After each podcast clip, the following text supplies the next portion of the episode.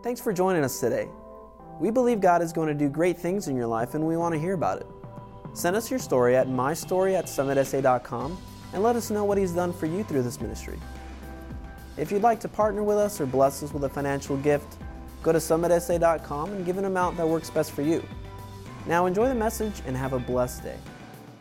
Well, we're in a series called The Pursuit of Happy. I picked up the title from the movie with Will Smith, The Pursuit of Happiness. Because if you listen to people, you'll hear it, particularly young adults, you'll hear it a lot. I just want to be happy. Right? Well, we're learning a lot about happy, what it really is, how it comes, and how fickle it actually is. So, everybody wants to be happy, and we understand that God is pro joy. He even commands us to be joyful. We know it's the evil one who loves human misery and suffering. So I'm going to read a passage from Philippians chapter 1, beginning in verse 12. And then I'm going to share with you four misery enhancing strategies. Yeah, you might want to use them this week if you want to be miserable. And a lot of people do. Philippians 1, verse 12. Now, I want you to know, brothers and sisters, that what has happened to me, and what has happened to him is he's been arrested, beaten, put in prison in stocks, subject to a little bit of torture. He says, What has happened to me has actually served to advance the gospel. As a result, it has become clear throughout the entire palace guard and to everybody else I'm in chains for Christ. And because of my chains, most of my brothers and sisters have become confident in the Lord and dare all the more to proclaim the good news without fear. Now, it's true that some around me preach Christ out of envy and rivalry but others out of goodwill. The latters do so out of love, knowing that I am put here for the defense of the gospel. The former preach Christ out of selfish ambition, not sincerely, supposing they can stir up trouble for me while I'm in chains. But what does it matter? The important thing is that in every way, whether from a false motive or true, Christ is being preached. And because of this, I rejoice. Yeah, and I will continue to rejoice, for I know that through your prayers and God's provision of the Spirit of Jesus Christ, what has happened to me will turn out for my deliverance. I eagerly expect and hope that I will in no way be ashamed, but will have sufficient courage so that now, as always, Christ will be exalted in my body, whether by life or by death. For me to live is Christ and to die is gain. For I am to go on living in the body. It will mean fruitful labor for me. Well, what do I choose? I really don't know. I'm torn between two. I desire to depart and be with Christ, which is better by far, but it's a lot more necessary for you that I remain in my body. Convinced of this, I know that I will remain and I will continue with all of you for your progress and joy in faith, so that through my being with you, again, your boasting in Christ Jesus will abound on account of me. So let's take a look at some misery enhancing strategies this morning. Number one, if you want to make your life miserable, wait to be happy until all of your circumstances are just right. And you know how long that will be? The rest of your life. Notice the phrase in verse 12 Paul says, What has happened to me has actually served to advance the gospel. He does it again in verse 19. I know that through your prayers and God's provision of the Spirit of Christ Jesus, what has happened to me will turn out for my deliverance. So, Paul is referring to the fact he's in prison. Now, if you were thrown in a Roman prison, being beaten and then put in stocks, I doubt you'd be real happy. Could I get an amen on that? Yeah, I think so. Paul says, No, to the contrary. It has become clear to the whole palace guard I'm actually in chains for Christ. Now, Paul is chained to soldiers that are called the palace guard. They're like the secret service for Caesar. Now he can tell them all about Jesus all day because they can't go anywhere. They're chained to him. Paul had been trying to figure out how to get the gospel to Rome, to Caesar. And usually in that day, you had to bribe somebody to do that. But now, Caesar is chaining his guys to me, Paul says. They've got to listen to me. Where they can't go anywhere. So Paul doesn't think he's their prisoner. He thinks they're his prisoner, and he's going to use this moment of a happy hit in order to have meaning and purpose. So not only is the word of God getting to Caesar's people, but brothers and sisters are looking at what happened, and now they're getting fired up and encouraged because joy and courage are contagious. So if Paul can face this trouble with the right perspective, well, so can they. So Paul says, I want you to know how I view what's happening to me.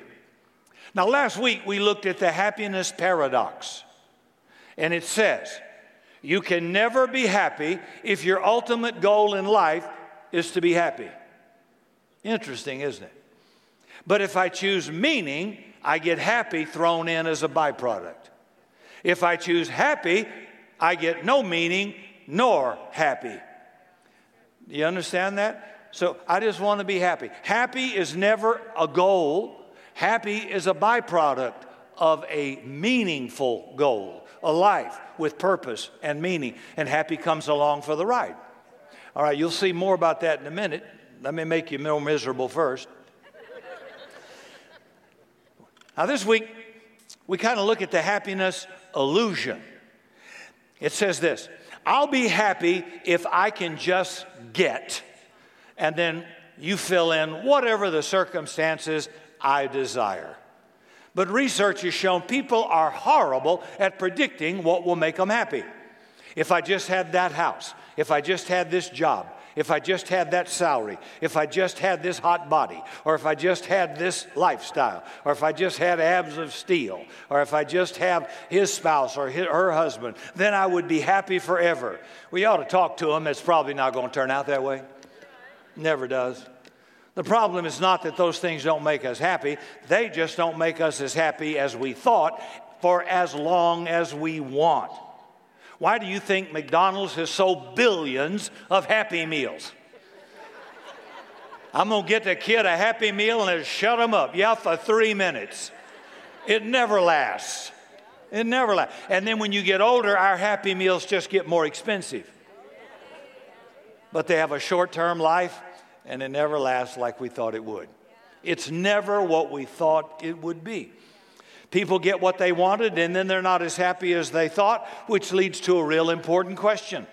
What's the relationship between the word happy and the Bible word joy that's used always in the Bible? Well, happy is a feeling, it's an emotion.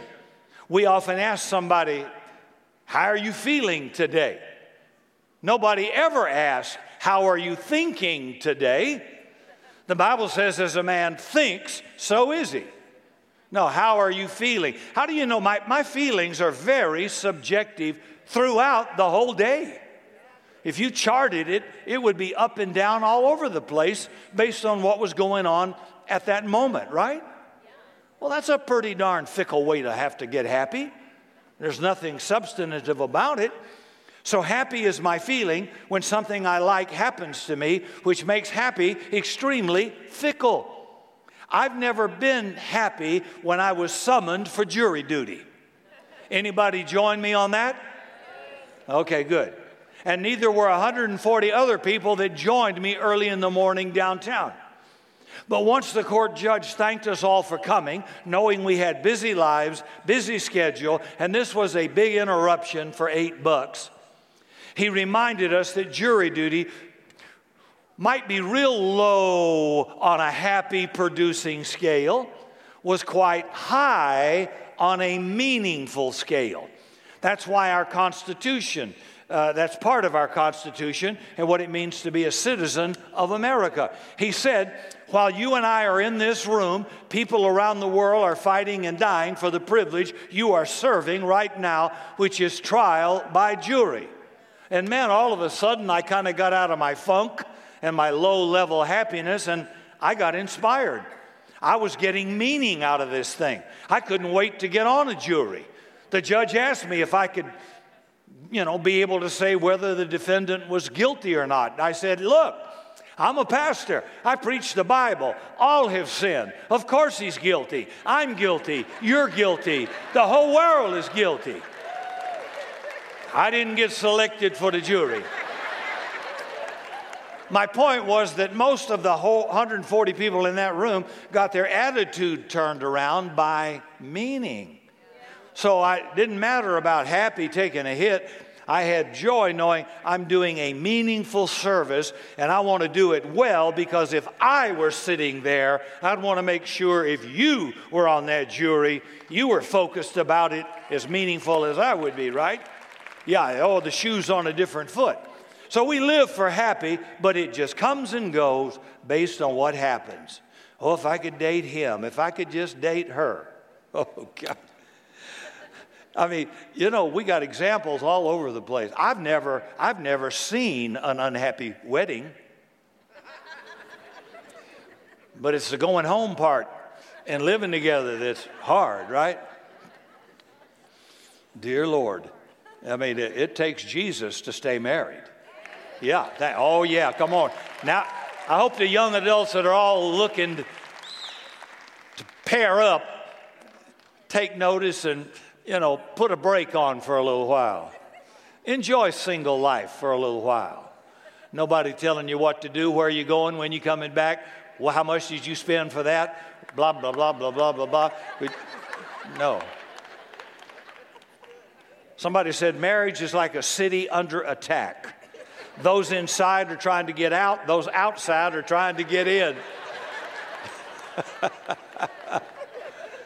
so here's the thing Paul talks a lot about fruits of the Holy Spirit love, joy, peace, kindness, and they are not feelings. They're not emotions. They're conditions of my character. They're part of my personality. They're stable no matter what the circumstances are. A loving person consistently wills the good of other people, and it doesn't matter what the circumstances are because they are a loving person. They still are, no matter what. If it's a generous person, they're still generous even when they have little because it's what they are. These are the fruits the Holy Spirit wants to produce in all of us. But if I idolize the feeling of being in love or being loved, I'll never do the hard work I need to do to enter into the condition of being somebody constantly in touch with the fact I am loved by God and I'm able to will the good of other people regardless of circumstances. Peace is a fruit of the Spirit.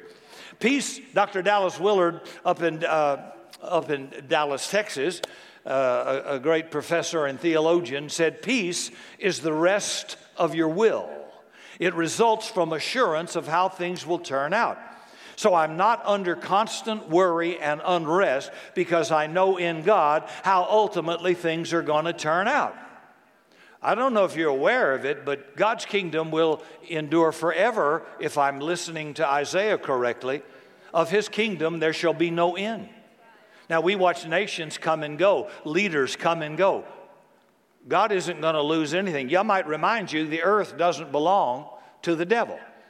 The earth is the Lord's and the fullness thereof, and all they that dwell in it. Psalms 24. Some of you watch too many news broadcasts. North Korea won't get it, Iran won't get it. God's got it, all right? And God's people will inherit it. I know there's trouble up and down, but I'm saying to you the ultimate outcome's not in doubt.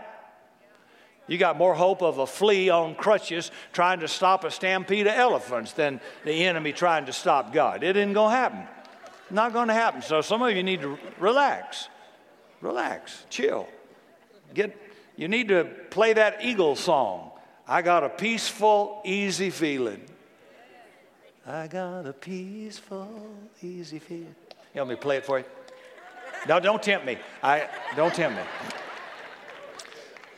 So if I don't have that peaceful feeling, then I medicate myself and I go into maybe conflict avoidance. But I won't do the hard work necessary to enter, enter into the condition of being a person who's at peace in God, where the peace of Christ reigns in my heart, as Paul said. So if I walk into the doctor's office and he says, Well, Rick, it looks benign, or, or Rick, it looks like uh, I did a biopsy and it looks like it's stage three cancer, I don't fall apart like a cheap sweater. I've got peace. I'm in the hand of God. He knows my beginning and the end. The days are numbered in His book. No weapon formed me can prosper. I'm going to fight it. I'm going to pray against it. I'm going to battle it. I'm going to pray for healing. But if that doesn't happen, I'm not going to fall apart. I got peace. I, I have absolute confidence that, that I've given my life to Jesus. I have eternal life. I won't get it. I already got it. And not even death can separate me from that. So I walk in peace. I'm not worried. We ought to, some of you ought to be like Clint Eastwood, you know, the dirty Harry. Go ahead, make my day. Spit that right in the face of stage four cancer. I wish we could produce more people like that instead of falling apart. You're really good on praise the Lord, hallelujah. Wave a hanky, blow a whistle, run around, but then when the doctor gives you bad news or the police show up and your kid's been arrested or something for something, then it's like, oh, that's not good. I'm very concerned, but that's not good. I'm not gonna, I'm not gonna show that. You know, was that deodorant commercial? Don't let them see you sweat. Don't let the devil see you sweat. Don't let the devil see you. You got God backing you up by your side. He didn't take him by surprise, it took you by surprise. So, so, so, so hang in here. I'll give you a little more, little more hope here in just a second. So, joy is another condition. It's a fruit of the Spirit. Joy, not happy, joy. God never promised anybody a happy life, but He did promise you one filled with joy. And it's a pervasive sense of well being. The Hebrew word for it is shalom. And only God can bring shalom. Joy is not a feeling, it's not even a choice. It is a condition of the heart into which I grow as a fruit of God's Holy Spirit in me. So we are joyful because of Jesus. Jesus modeled it in his life, taught about it in his teaching, and died so that we could obtain it. So Paul is in chains, beaten, in prison, still had a pervasive sense of well being no matter what the circumstances were. People will sometimes say, I'm doing okay, Rick, under the circumstances. But Paul didn't live under the circumstances. His God was over the circumstances, so he lived over the circumstances. So joy was just the condition he found himself with. One of the reasons we're so bad at predicting what will make us happy is we underestimate the power of little interruptions, little problems, little hiccups that have over our lives. Two summers ago, I was walking out of the house in the morning, headed to the church for a meeting, and as I walked out, I looked to my right and I saw something that wasn't normal. I saw water flooding the porch, pouring out of the water heater room. And I said, Praise the Lord. no, I did not. That's absolute nonsense. Now, I wasn't in chains for Jesus or in prison. I hadn't been beaten. So I didn't have to freak out and lose my joy. I did lose my happy for a little while. Shoot. I looked at, doggone it. Oh, man. So I told my wife to call the plumber. and I went on to the meeting. I didn't lose my joy. I was still living a meaningful life on my way to do purpose. Happy just took a little hit about $450 hit, right? Anybody take a hit like that? I, I hope you're getting the picture here that happy is very fragile. You can't live with happy, but you can live with meaning and still have joy. So I didn't lose my joy. God still loves me. That's a piece of equipment, and it's gonna. It's been in there for 10 years. It's gonna rust, and all of our water heaters in this room are gonna go bad sooner or later. So it's inevitable. You'll have a flat tire. The battery on the car will go. The devil's not judging you, God's not judging you. It happens all the time to everybody, right? Kids disobey. What have I done wrong? You had a kid. That's all you did wrong. That's what, that's life. That's life in a broken world. You see, I, I just think people get way too, too stressed out and try to get too deep theologically about common things that just are part of life. I'm gonna one maybe I can get Austin to sing the little Frank Sinatra, That's Life. That's life. you can't deny it. Many times I tried, but my heart just won't buy it. Right? You, do y'all know Frank Sinatra? Uh, am I ahead of you? I get a lot of good theology out of some of those songs. They just fit right in the Bible. They're really good. So if you want to make yourself miserable, wait for circumstances to make you happy. But if you want to live in joy, then ask God, where are you in these circumstances? How can I honor you in these circumstances? Who could I serve in these current circumstances. Because if I'm going to be with God and do life in God, it'll have to be in these crappy circumstances because that's where I am now. And if that's where you are now, that's where God is with you in those circumstances right now. So say, what do you, you know, if I got a flight delay, maybe he wants me to speak to somebody. I had a long delay, a discount tire with a, a flat tire in, in, a new car, and, and the second day with a big bolt in the tire, and then the guy's going to take an hour and 20 minutes because it's packed when I went in at 4 o'clock in the afternoon. And I thought, well, happy took a hit. So I went and took a seat, and another lady came over and sat, and she's from Jamaica, and we had an amazing conversation. And I said, You know what? We were both laughing about how long. I said, This might be a divine connection. It really, really, and it proved to be exactly that.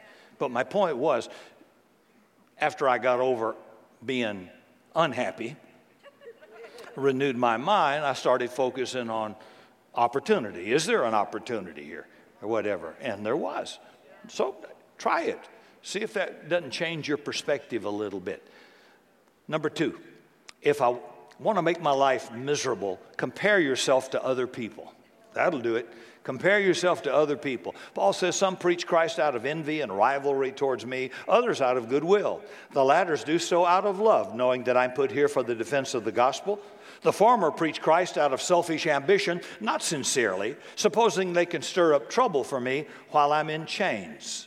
That's verse 15. Now, notice these jealous and envious people were in the church where Paul is, not out of it. They were jealous of Paul's success. He was reaching more people than they were. He was more effective than they were. They thought that if they could do better than Paul, they'd be happy. They'd feel better about themselves. You know, if Paul would do worse, I would feel better about myself. We do that with marriages, our salaries, our house, our kids, our body, our IQ, our possessions, our education, our level of success. But when I envy somebody, not only am I not happy because of what I'm not getting, I'm unhappy because of what they are getting. See that? I'd be less miserable if you were more miserable. Goes on in church, goes on everywhere in life. A woman dies and goes to heaven, and she asks St. Peter, How do I get in? He said, You just have to spell one word correctly. She says, What word? Peter says, Love. She gets right in. A few years later, St. Peter asks her to watch the gate for a few hours. She does. To her surprise, her husband shows up.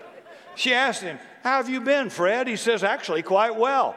You remember that beautiful young nurse that took care of you while you were dying? I married her. Then I won the lottery. I sold our little house. I bought a large mansion. My wife and I were skiing in the Swiss Alps when I had this terrible accident that brought me here. But I made it to heaven. How do I get in? She looked at him and said, You got to spell one word correctly. What's the word? She said, Czechoslovakia. you will never see a happy, jealous person, ever. Paul talks about two groups of people. One group watches Paul and says, Thank God. Another group says, Why him and not me? One researcher did a study on comparison. People compare themselves to other people. They thought before research that people that were unhappy compared up. That is, they look at people with more success, more money, and they're unhappy. They also thought that happy people must compare down. They look at people with less success, less money, makes them happy. But what they discovered in research was that happy people didn't compare at all. They didn't compare up, they don't compare down. They used internal values as to how I'm doing, and then they take pleasure in other people's successes. They even show concern for other people's failures. So pray for the person you're struggling with envy or jealousy about. And it will always be, usually, in your field. Ministers struggle with other ministers. Race car drivers are not jealous of ministers, they're jealous of other race car drivers. Celebrities envy or jealous of other celebrities. Salespeople struggle with other salespeople more successful than themselves. So pray for the person that you are jealous of. Third, if you want to make your life miserable, go it alone. Go it alone. People think of Paul as being difficult and cranky, but if you read his letters, I think we get a little different picture. Look at his language in Philippians chapter 1. He says, I thank my God every time I remember you. In all my prayers for all of you, I always pray with joy. It is right for me to feel this way for all of you because I have you in my heart. God can testify how I long for you with all the affection of Christ Jesus.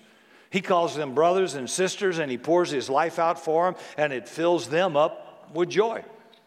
Did you know that research on longevity w- went into the study thinking that people who lived the longest were people who had someone looking after them? But what they actually found was that they who had the longest longevity were people who had someone to care for totally different. Serving others. There's a sermon there. Uh, what did Jesus say? I didn't come to be served, but to serve and to give my life a ransom for many. You try to get people to serve in a church, it's like pulling teeth. Everybody wants to be served, but nobody wants to serve, and yet that's life in the kingdom. Paul goes on to say, I'd love to go on and be with God, but if I keep on living, it'll bring joy to your faith, so I'm going to keep on doing that. Researchers found that in any relationship, when there is a ratio of five encouraging, hope filled, bonding comments for every one negative emotional comment, that relationship will flourish. Marriage researchers can predict with a 90% degree of accuracy if a marriage will make it or not by listening to a husband and wife talk for 15 minutes. Wow. Because if the ratio is lower than five to one, that relationship is headed for trouble. Same for business and staff. If it's five to one, five positive comments to one negative, the team will operate in optimal performance. That's why Hebrews 3 says, Let us encourage one another daily because we all need it every day. Encouragement every single day, right? So, there will be some correction, some admonition. That's part of healthy relationships. But be sure you follow that up with more encouraging words. So when you do have to correct or rebuke, particularly our children, be sure you add five positive comments to that to offset that one, and things will go well.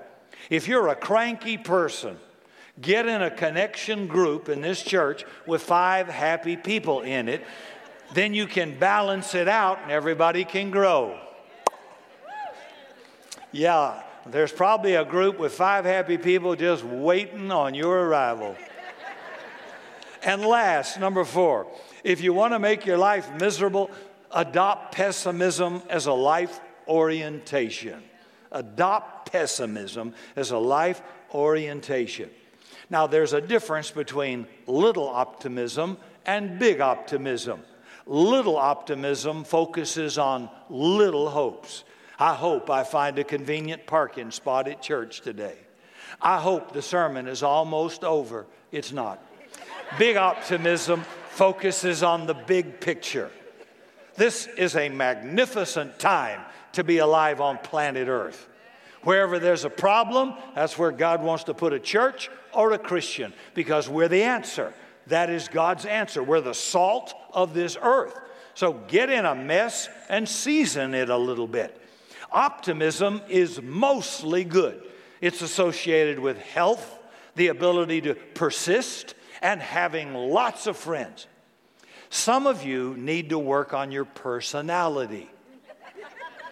What's inside is not transferring to your face. So, so you'll say, Well, I, I don't have many friends. Well, you're not friendly.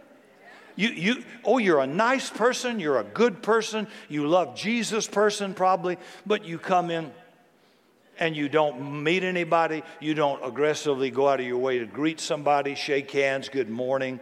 And I'll walk all over this auditorium, shaking hands when I come in early. I have guests today. We'll walk around and get different sides just, just to meet and greet and be a happy person because I want lots of friends. And Bible says, he that has many friends must show himself friendly.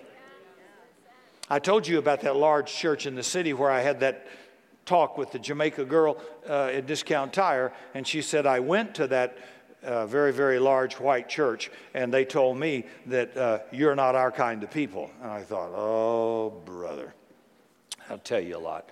The point, the point was that probably is not the view of everybody, but it is obviously the culture.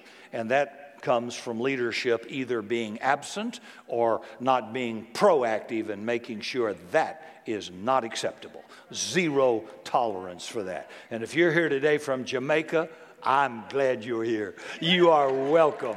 You are with the right people, baby. Yes, you are. A, lovely Christian lady. Anyway.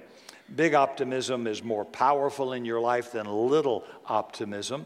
And all I was trying to say is if you want a lot of friends, you're going to have to get in a connect group. To have to meet people, go shake hands. Watch the people with the most friends, and you'll find out they're pretty popular. But they, you, you watch them, and they're, they're hugging everybody. They're always shaking hands, hugging everybody. How you doing this morning? What, it's, it's hard not to like them. Who wouldn't like them? You think people are just going to come find you out in the middle of this congregation? and say, I noticed you looked unhappy, sad, withdrawn, and morose, and so I just wanted to come over and share some of that joy you got with me. I wouldn't. So this isn't rocket science, science, is it? So optimism is not good if it's not based in reality. Paul uses something larger than optimistic to describe how he gets up in the morning. I eagerly expect and hope. Although I'm in chains, I eagerly expect and hope. Although I could get word at any moment about execution, I eagerly expect and hope that I will in no way be ashamed, but have sufficient courage, so that now, as always, Christ will be exalted in my body, whether by life or by death. For me to live as Christ, to die, uh, I got right perspective, to gain. Philippians 1, verse 20 through 21. How do you stop a guy like that? Obvious answer you cannot. That's not little optimism, that is Christ. So for Paul, life is summed up in Christ loved by Christ, inspired by Christ, sustained by Christ. He serves Christ, he loves Christ, and he follows Christ. Therefore, when he faces problems, whether in chains or in prison or in persecution, he has this expression But what does it matter? In Greek, it's just two words So what? Big deal. Who cares? Whatever.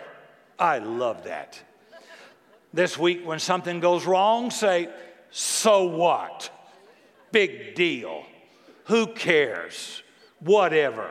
See, the car breaks down. So what? Water heater goes out. Big deal. Who cares? The important thing is this magnificent Christ has acted, was crucified, resurrected. Therefore, the kingdom of God up there is now coming down here. I pray thy kingdom come, thy will be done on earth as it is in heaven. God doesn't need you in heaven. There's no assignment in heaven. There's nobody to win, to help, to restore in heaven. Are you kidding me? Where does God need us? Here. Why does God say, You that are sick, let the elders of the church and those pray with you, and the prayer of faith shall restore? Why does God bring healing? Why does God bring deliverance? If He wanted you in heaven, He'd just kill you quick. No, in general, unless your time is fulfilled, God wants you here to, do, to, to salt it and light it and to do something about it. Not just sit around, say kumbaya. We all have some assignment or some purpose. So, because of this, Paul says, no matter what happens to me, I will rejoice because joy is not a feeling of happiness due to what happens, or I'd never have any joy. It's a condition of my soul, it's a pervasive sense of well being. So, no matter what bad news comes to me, I still have the, I, my mind is renewed. It's, I, I am begotten of God. I am the righteousness of God. I am accepted in the beloved. I have a hope and a future. His will for me is to do His will and uh, to, for me to prosper, to be in health. His will for me is always good, it's never evil. Uh, he's the lifter of my head, my rear guard, my fortress. I will never leave you or forsake you. I renew my mind with that a little bit, and I'm, I got a peaceful, easy feeling. Even if it ain't happy about what's going on, I have joy in my heart. And if the devil threatens to kill you and say, well, make my day. I'm just going to be with Jesus. Big deal.